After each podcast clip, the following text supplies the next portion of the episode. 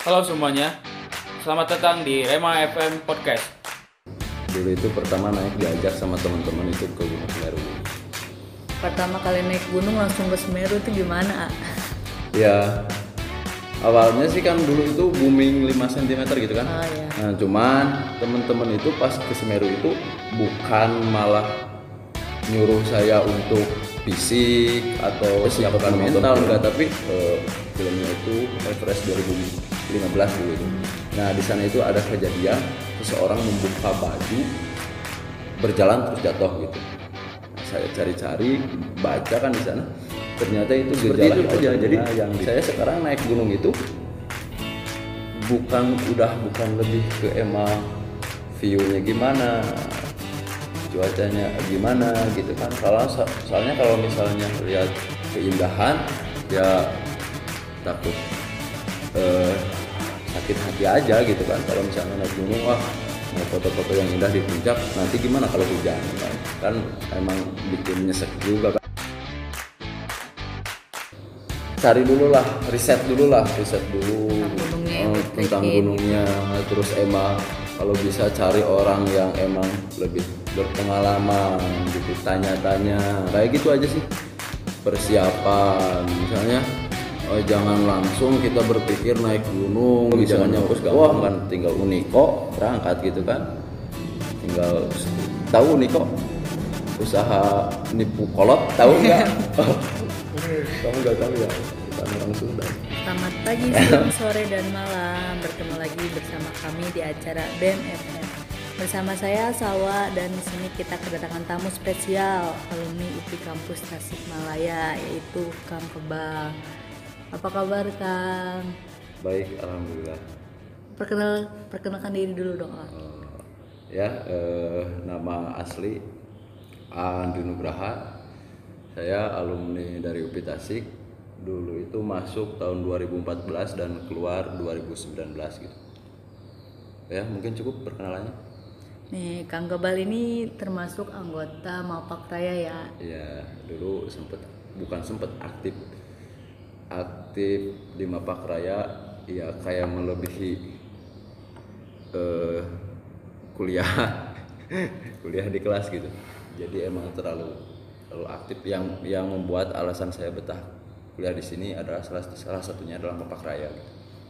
Sekarang masih sering aktif, A?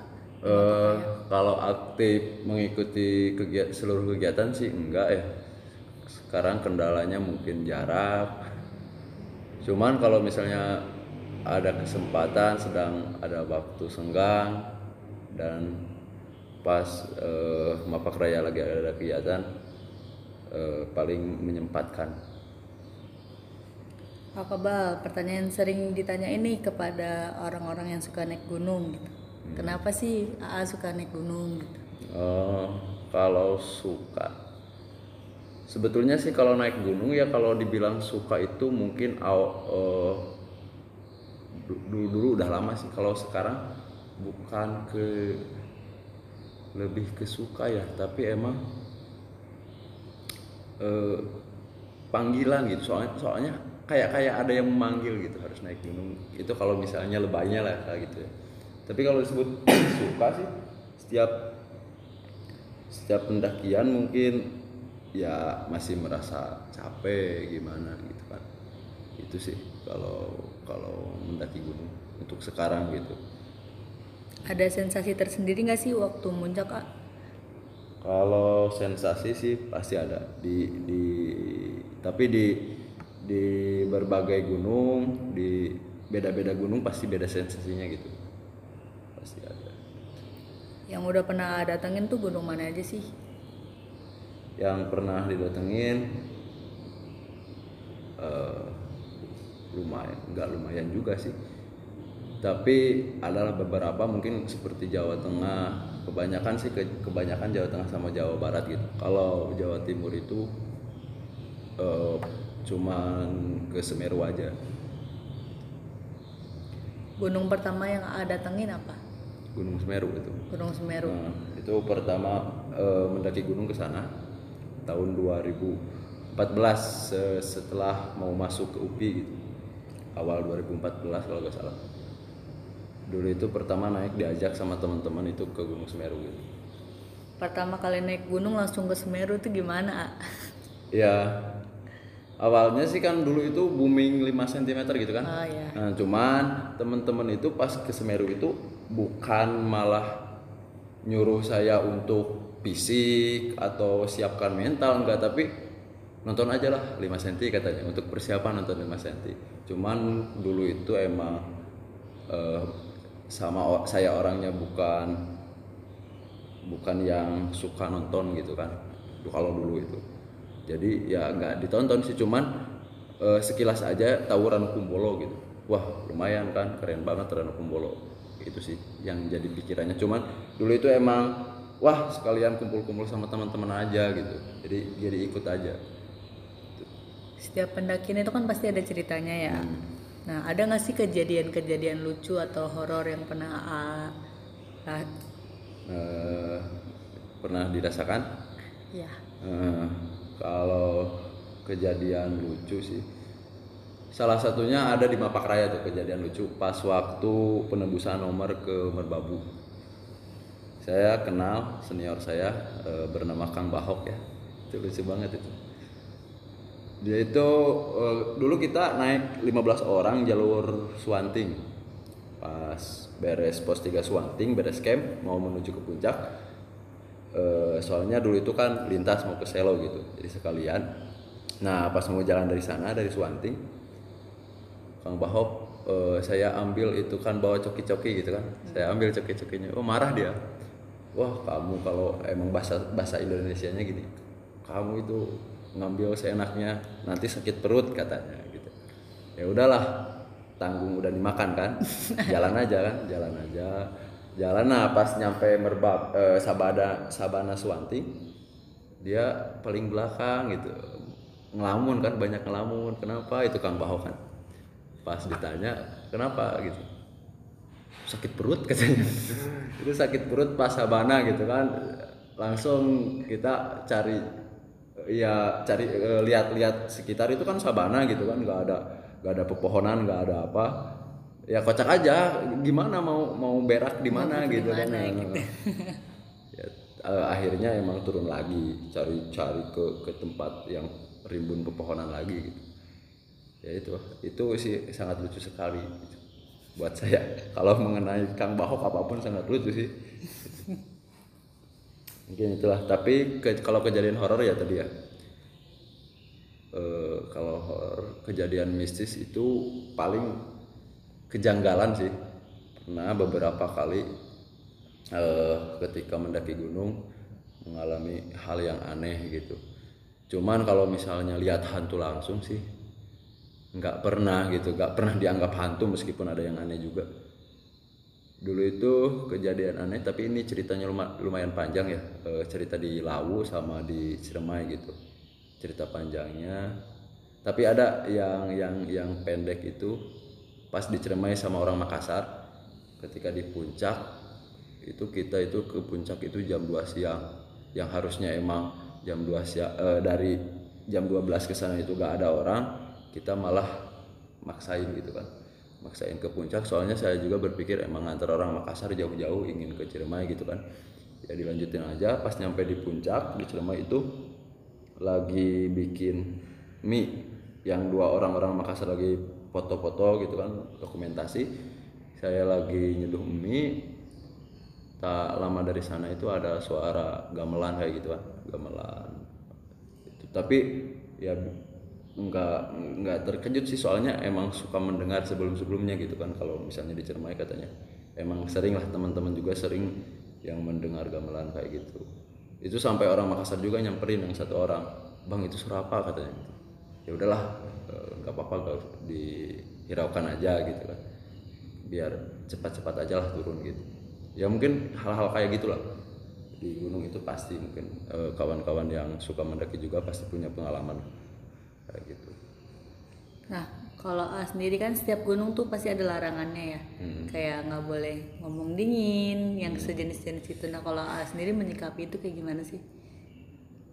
kalau gini kalau saya menyikapi mitos lah bisa dibilang mitos-mitos seperti itu kembali lagi ke emang niat yang ada di dalam hati kita gitu kan misalnya eh, contohnya di Ciremai lah yang yang ya katanya banyak pantangan dari bicara jangan jangan asal gitu. Kita udah dikasih tahu misalnya jangan ngomong kayak gini tapi pas di gunung itu sengaja kita buat itu sengaja atau dibuat bercandaan itu ya mungkin akan ada pengaruhnya gitu kan kalau untuk masalah kayak gitu. Tapi kalau misalnya emang di sana nggak ada niat sedikit pun di dalam hati emang ya faktor emang nggak sengaja emang emang mengucapkan yang dirasakan gitu kan lupa sama emang larang-larangan ya asalkan hati kita baik ya pasti eh, baik gitu kan. Meskipun mungkin eh, banyak kejadian-kejadian juga ya sangat diwajarkan sih kalau di gunung gitu. Jadi sebab akibatnya lebih kental gitu kalau di gunung menurut saya gitu. Ya. Nah, menurut A nih untuk anak-anak pemula, orang-orang pemula yang baru pengen naik gunung kan biasanya tuh asal ikut aja. Nah, menurut A tuh apa aja sih yang harus disiapin gitu kalau mau naik gunung? untuk pemula kayak gitu kan Ya, untuk pemula. yang harus disiapkan sih emang kalau kalau saya ya kalau saya misalnya membawa orang baru atau misalnya diajakin sama orang baru minta diantar naik gunung sih lebih ke emang mentalnya ditanya dulu mau ngapain gitu kan ke gunung terus emang eh, dari dari watak orangnya gimana gitu kan. Tapi nggak nggak pilih-pilih juga misalnya wataknya kayak gini nih nggak jadilah nggak gitu sih. Diajak aja dulu diajak dulu. Tapi tidak eh, lebih ke emang mental sama itu eh, mental sama sama karakter dia gimana gitu Eh, untuk fisik sih kalau masalah fisik saya tidak terlalu fokus ke sana gitu. Soalnya ya kalau naik gunung pastilah kalau ngerasa capek ada gitu. Cuman menyikapi capeknya itu gimana gitu saya selalu melihat kayak gitu.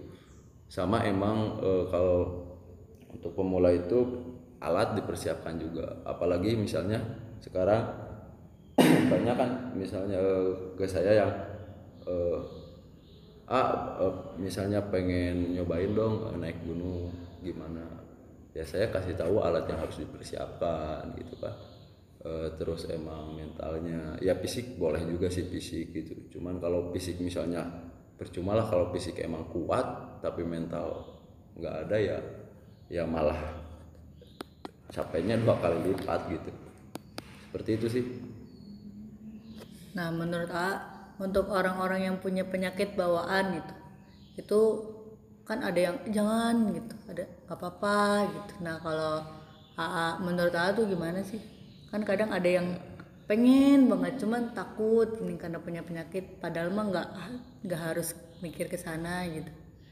ya tergantung penyakitnya juga sih kalau penyakit emang yang yang sangat eh, apa yang sangat mempengaruhi misalnya atau eh, kalau kecapean akan eh, apa namanya? Kalau kecapean akan terasa lagi penyakitnya ya ya mm, saya gak bisa memaksakan gitu. Gak bisa gak bisa ngajak juga sih. Soalnya saya juga pernah bilang gini ke teman ke teman-teman yang mendaki gunung. Saya pernah tidak diizinkan sama orang tua naik gunung gitu. Tapi ya jangan ditiru juga sih tapi emang pengen gitu kan jadi maksain berani maksain gitu. Ya diizinin sama orang tua. Tapi kalau saya eh, di gak diizinin sama dokter misalnya gitu saya gak berani memaksain gitu. Saya bukan ya kalau untuk naik gunung saya lebih wah kata dokter jangan ya. Nggak berani saya gak berani maksain. Untuk diri saya sendiri juga kayak gitu sih tapi kalau oh, bisa sih izin orang tua izin dokter misalnya itu harusnya seperti itu sih prosedur yang baik kayak gitu Nah, kalau naik gunung pasti ada cedera-cedera gitu. Itu menyikapinya gimana sih ya? Kalau misal ankle atau bahkan ada yang patah tulang atau gimana? ya kalau itu sih kita bisa dari dari dari awal harus harus dipersiapkan gitu misalnya eh, dari alat yang dipakai perlengkapan yang dipakai sama emang eh, kesiapan tubuh kita mungkin. Kalau untuk saya sih kalau misalnya mengalami hal, seperti itu kalau sudah di gunung sih ya capek gitu kan turun gimana bingung. Tapi tapi setidaknya awalnya kita belajar misalnya teknik berjalan gimana. Ya mencegah lah mencegah gitu kan. Mencegah E, kalau untuk mengobatinya sih ya harus gitu. Kita kita juga perlu emang teknik cara memijat cara membenarkan ya orang yang keseleo gimana harus bisa sih. Cuman saya juga sendiri emang belum bisa. Pengen bisa gitu. Cuma baru baru cuma pengen bisa kayak gitu. Ya kayak gitu sih kalau kecelakaan kecelakaan kayak gitu. Nah ilmu kayak gitu emang penting ya sebelum naik gunung. Jadi nggak asal naik aja gitu ya. Hmm. Nah untuk para pemula nih menurut A gunung mana sih yang cocok untuk para pemula gitu? Eh, gunung mana yang cocok ya kalau untuk kalau menurut saya sih bukan ke gunungnya sih tapi ke emang orang sebagai orang pemulanya gitu yang harus dipersiapkan itu cuman kalau misalnya kalau memilih gunungnya ya ya usahakan gunung yang emang ekstrim juga gak apa-apa sebetulnya. Ekstrim juga. Cuman ya orangnya itu bisa nggak gitu? Maksudnya bisa bisa mentalnya. Eh, soalnya bagi saya penilaian orang naik gunung itu bukan sekedar sampai ke puncak gitu. Tapi bagaimana dia bisa survive di sana sampai mana bisa turun lagi? Ya itu sebagai bisa di- dibilang emang awal awal pendakian itu kayak gitu gitu. Jadi bukan wah misalnya kalau di sini banyak kan orang gunung papandayan nih cocok untuk pemula. Nah takutnya kalau seperti itu jadi yang merasa pemula itu atau yang merasa udah naik gunung yang belum pernah ke papandayan itu disangka itu wah gunungnya cemen nih untuk pemula nih kayak gitu sih. Soalnya untuk untuk mengenai alam itu kan sama saja sebetulnya. Emang kalau misalnya berniat emang mau mendaki gunung ya persiapkan aja niatnya apa eh, mentalnya gimana fisiknya gimana alatnya gimana gitu. Itu aja sih yang harus dipersiapkan untuk pemula itu. Dan yang penting emang kalau pemula bar eh, jangan semua pemula gitu. Apalagi sendiri naiknya kan bisa dibarengi yang oleh orang yang dipercaya oleh orang yang bisa diajak ngobrol yang nyaman dengan pemula itu gitu. Itu sih Ada orang yang lebih ngerti gitu ya kan. Sama orang yang lebih ngerti Nah jadi gunung itu balik lagi ke mental orang itu sendiri gitu gimana ya mau gunung apa pun ya balik lagi ke mental orang itu sendiri gitu. Iya. Nah kan em, suhu di atas gunung sama di sini kan pasti beda banget ya. Kan ada orang yang nggak terbiasa dengan dingin itu sendiri gitu. Gimana sih cara A untuk mengatasi kedinginan di sana? Ada teknik-teknik khusus atau gimana? Ya ini nih, penting nih untuk masalah kedinginan di gunung atau eh, lebih banyak di di disebut hipotermia ya. Kedinginan di gunung itu ya menanganinya itu emang eh, dihangatkan gitu kan dihangatkan tapi dengan cara apa dihangatkannya. Nah sementara sekarang saya diawali aja dengan emang cerita yang berita terkini ya yang masalah itu yang masalah kemarin yang di Lawu. Iya. ada yang meninggal eh, tapi buka baju. Terus yang di Guntur juga sama kan yang eh, nyasar tapi alhamdulillah ya yang di Guntur itu kan selamat. Nah, nah itu kemarin saya bahas itu mengenai sama dari awalnya dari kedinginan gitu. Hipotermia itu bisa dibilang hipotermia apalagi itu kan yang ke- kejadian kemarin itu hipotermianya emang fase paling tinggi lah gitu. Fase paling tinggi. Eh, saya jelaskan dulu eh, jenis-jenis hipotermianya kan hipotermia itu ya ini menurut saya ya kalau kalau takut salah gitu kan bisa dicari-cari lagi belajar-belajar lagi. Eh, hipotermia ada hipotermia fase rendah kan ada hipotermia fase sedang dan tinggi gitu.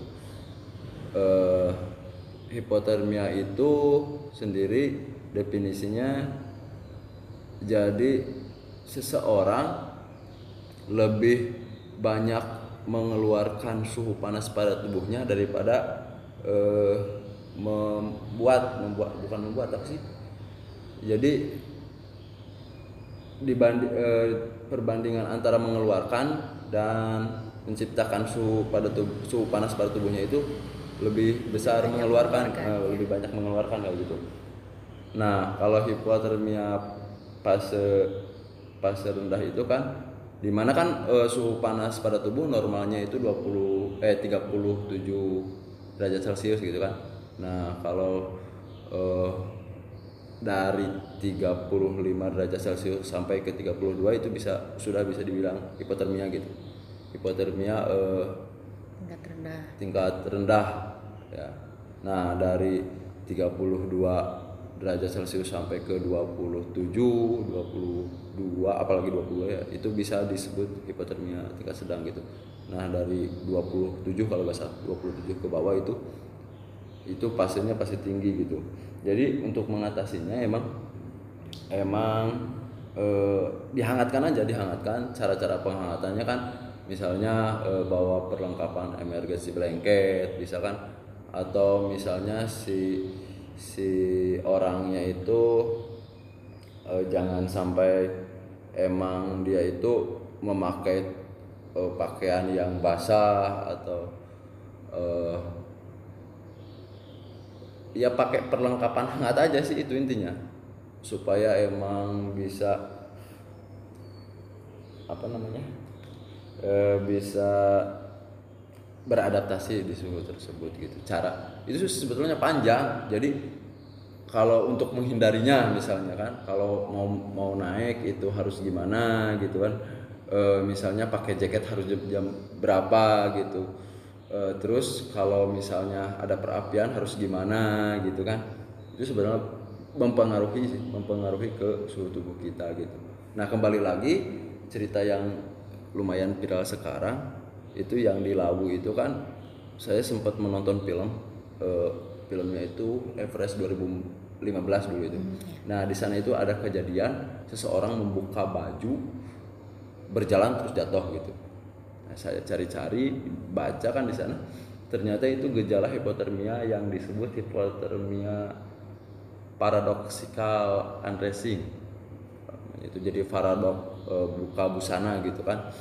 E, dan e, itu juga e, hipotermia pasti tinggi. Jadi seseorang itu udah udah udah gimana ya udah jadi udah capek gitu kan. Sementara eh, si tubuh itu butuh survive paling akhir bagaimana menolong eh, saking dinginnya gitu kan. Saking dinginnya terus jantung terus memompa lebih cepat jadi kerasa panas gitu. Itu terus eh, dia buka baju jatuh lah. Nah saya juga bukan membandingkan ya. Yang ada kemungkinan yang terjadi di Gunung Lawu juga kayak gitu kan. Eh, sama di Guntur juga kemungkinan ada seperti itu sih. Cuman yang lebih baik kita belajar menghindarinya Me- belajar menghindari supaya tidak terjadi hipotermia aja gimana gitu. Aklimatisasi itu sangat penting gitu. seperti itulah kalau untuk masalah kedinginan di gunung itu. Saya juga masih belajar sih banyak belajar ya teman-teman juga da- dari Mapak Raya gitu kan mungkin jauh lah kalau saya pikir-pikir kalau lebih seriusnya menangani eh, penyakit-penyakit di gunung itu harus lebih dipelajari kembali gitu seperti itu sih Nah, untuk saat pendakian tuh gimana ya? Ada yang bilang harus pakai jaket gitu biar nggak kedinginan saat mendaki. Tapi kan kalau pas ngedaki pakai baju yang tebel itu agak susah bergerak dan jadi nggak enak gitu ya. Nah, kalau A sendiri gimana sih? Kalau saya kalau pas naik gunung eh saya jadi jadi kalau sekarang ya udah tahu suhu tubuh sendiri gimana gitu kan. Misalnya naik gunung nggak boleh nggak nggak usah dulu pakai jaket. Soalnya kan eh, dari misalnya dari base camp kita suhu suhu di di lingkungan itu kan berbeda sama nanti di atas gitu kan. Kalau misalnya eh, naik udah sudah pakai jaket terus eh, kan suhu di tubuh itu sama kayak gitu kan eh, tingkatannya. Nah kalau di atas sana dibuka jaketnya akan akan lebih dingin gitu. Kaget Eh, gitu ya. Kaget gitu, nggak bisa beradaptasi dengan suhu kayak gitu. Terus saya juga sempat kemarin eh, pengalaman ya ada temen ini eh, baru mau eh, baru naik gunung gitu terus di sana itu kedinginan di atas itu ada perapian ada yang buat perapian di sana. Saya larang dulu jangan dulu emang emang jangan jangan langsung lah ke perapian gitu. Soalnya kalau dia pengen di perapian itu sampai dari malam sampai pagi ya nggak apa-apa gitu kan. Jadi suhunya tetap segitu. Tapi kan kalau misalnya ngantuk dari perapian terus kembali ke tenda misalnya yang jauh dari perapian kan suhunya jadi dingin lebih dingin gitu. Contohnya aja seperti kita rendam di air panas sudah atau mandi pakai air panas sesudahnya kan akan terasa lebih dingin. Kayak gitu sih. Nah, ada yang bilang kalau pengen tahu sifat aslinya orang bawa naik gunung aja gitu. Emang iya kalau misalnya dibawa naik gunung tuh orang-orang tuh aslinya keluar semua gitu. ya kalau itu sih tergantung orangnya sih tapi saya masih masih bisa pura-pura sih. Masih bisa berapa masih bisa pura-pura saya kalau naik gunung gitu. Masih bisa ya kalau di gunung saya pura-pura sombong kan kalau di bawah dermawan ya itu tergantung orangnya sih. Tapi emang kebanyakan gitu kan kebanyakan itu eh kalau di atas gunung itu dapat eh, si orang-orang itu atau termasuk saya mengungkapkan hal yang sebenar-benarnya menceritakan hal sebenar-benarnya yang terjadi di kota gitu. Soalnya saya naik gunung juga emang dipikir-pikir sekarang itu seperti ini aja tidak beda jauh seperti orang-orang yang suka emang ngopi di kedai sama orang-orang yang suka mantai, yang suka ke klub malam misalnya kan. Misalnya gini, dianalogikan kepada ngopi ya. Kalau ngopi di rumah kan ngopi sama temen di rumah gitu kan emang jadi ada suasana yang eh, kurang gitu kan terus di kedai misalnya nah kalau baru kalau udah di kedai itu eh, biasanya kan suka banyak gimana jadi semakin leluasa juga bicara gitu kan. Seperti itu aja. Jadi saya sekarang naik gunung itu bukan udah bukan lebih ke emang view-nya gimana cuacanya gimana gitu kan. Kalau so- soalnya kalau misalnya lihat keindahan ya takut eh, sakit hati aja gitu kan. Kalau misalnya naik gunung wah mau foto-foto yang indah di puncak nanti gimana kalau hujan kan emang bikin nyesek juga kan? Tapi kalau misalnya eh, kalau sekarang naik gunung itu saya soalnya saya merasakan di gunung itu saya menempu, menemukan orang-orang menemukan menciptakan pembicaraan yang tidak ada yang tidak bisa diciptakan di kota gitu.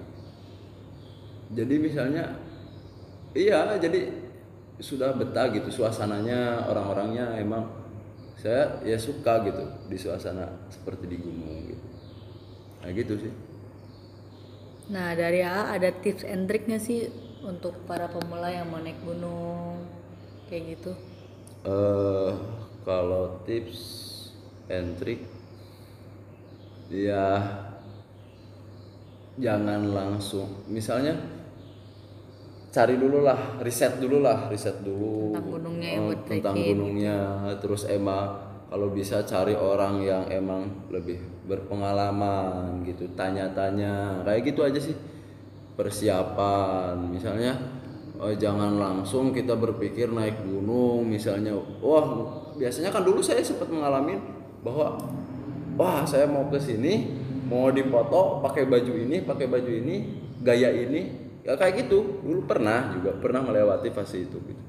Pernah. Jadi janganlah kalau sekarang emang riset dulu anggap aja bahaya gitu. Makanya kalau teman-teman saya kalau misalnya apa sih referensi saya eh, buat eh, naik gunung yang pertama gitu. Saya kasih to- nonton film misalnya pencarian terakhir yang ngeri-ngeri kayak gitu lah bukan menakut-nakuti tapi ya di gunung bisa saja terjadi seperti itu gitu. jadi kembali ke kita bagaimana persiapan kita eh, sebelum mendaki gitu Biar kita tahu hal-hal yang nggak ingin terjadi tuh kita bisa tahu apa yang harus dilakukan gitu ya. Hmm. Nah, dari A sendiri nih, gunung mana sih yang mau A taikin nih? Yang pengen banget A taikin gitu. Ya, Alasannya apa gitu. Untuk sekarang sih eh saya sempat pengen ke Salak gitu. Pengen Salak atau Argopuro gitu. Pengen ke sana, cuman ya kalau keadaan sekarang mungkin lihat banyak yang harus dipikirkan juga pikirin juga sih. Eh, ya misalnya budgetnya kayak gitu kan. Kalau dulu zaman ngampus gampang kan tinggal uniko berangkat gitu kan. Tinggal tahu uniko? Usaha nipu kolot tahu nggak? Kamu nggak tahu ya? Bukan orang Sunda sih. Ya ya bercanda kayak gitulah. Kalau sekarang sih nggak seke yang dulu. Kalau pengen ke sini maksain enggak sih kalau sekarang. Tapi cuman kalau pengen pengen ke Salak sama Argopuro itu tapi untuk teman-teman juga misalnya oh, pengen ke Cikuray? Ya saya pernah ke Cikuray ya nggak apa-apa naik aja. Soalnya kan bukan sekarang bukan dilihat gunungnya yang sama tapi pasti dengan waktu yang sama eh dengan ya waktu yang berbeda meskipun di tempat sama ya akan berbeda juga Ceritanya gitu ya, dengan kayak gitu orang-orang yang, yang yang didapat gitu Eh karena waktu kita sudah sudah cukup, kita akhir aja sampai sini. Walaupun sebenarnya saya masih pengen ngobrol banyak nih sama A gitu. Takut A-nya juga kemalaman gitu. Semoga karir A cepet makin sukses gitu kan. Amin, amin. Cepet naik gunung lagi gitu. Kita undur pamit dulu. Assalamualaikum warahmatullahi wabarakatuh.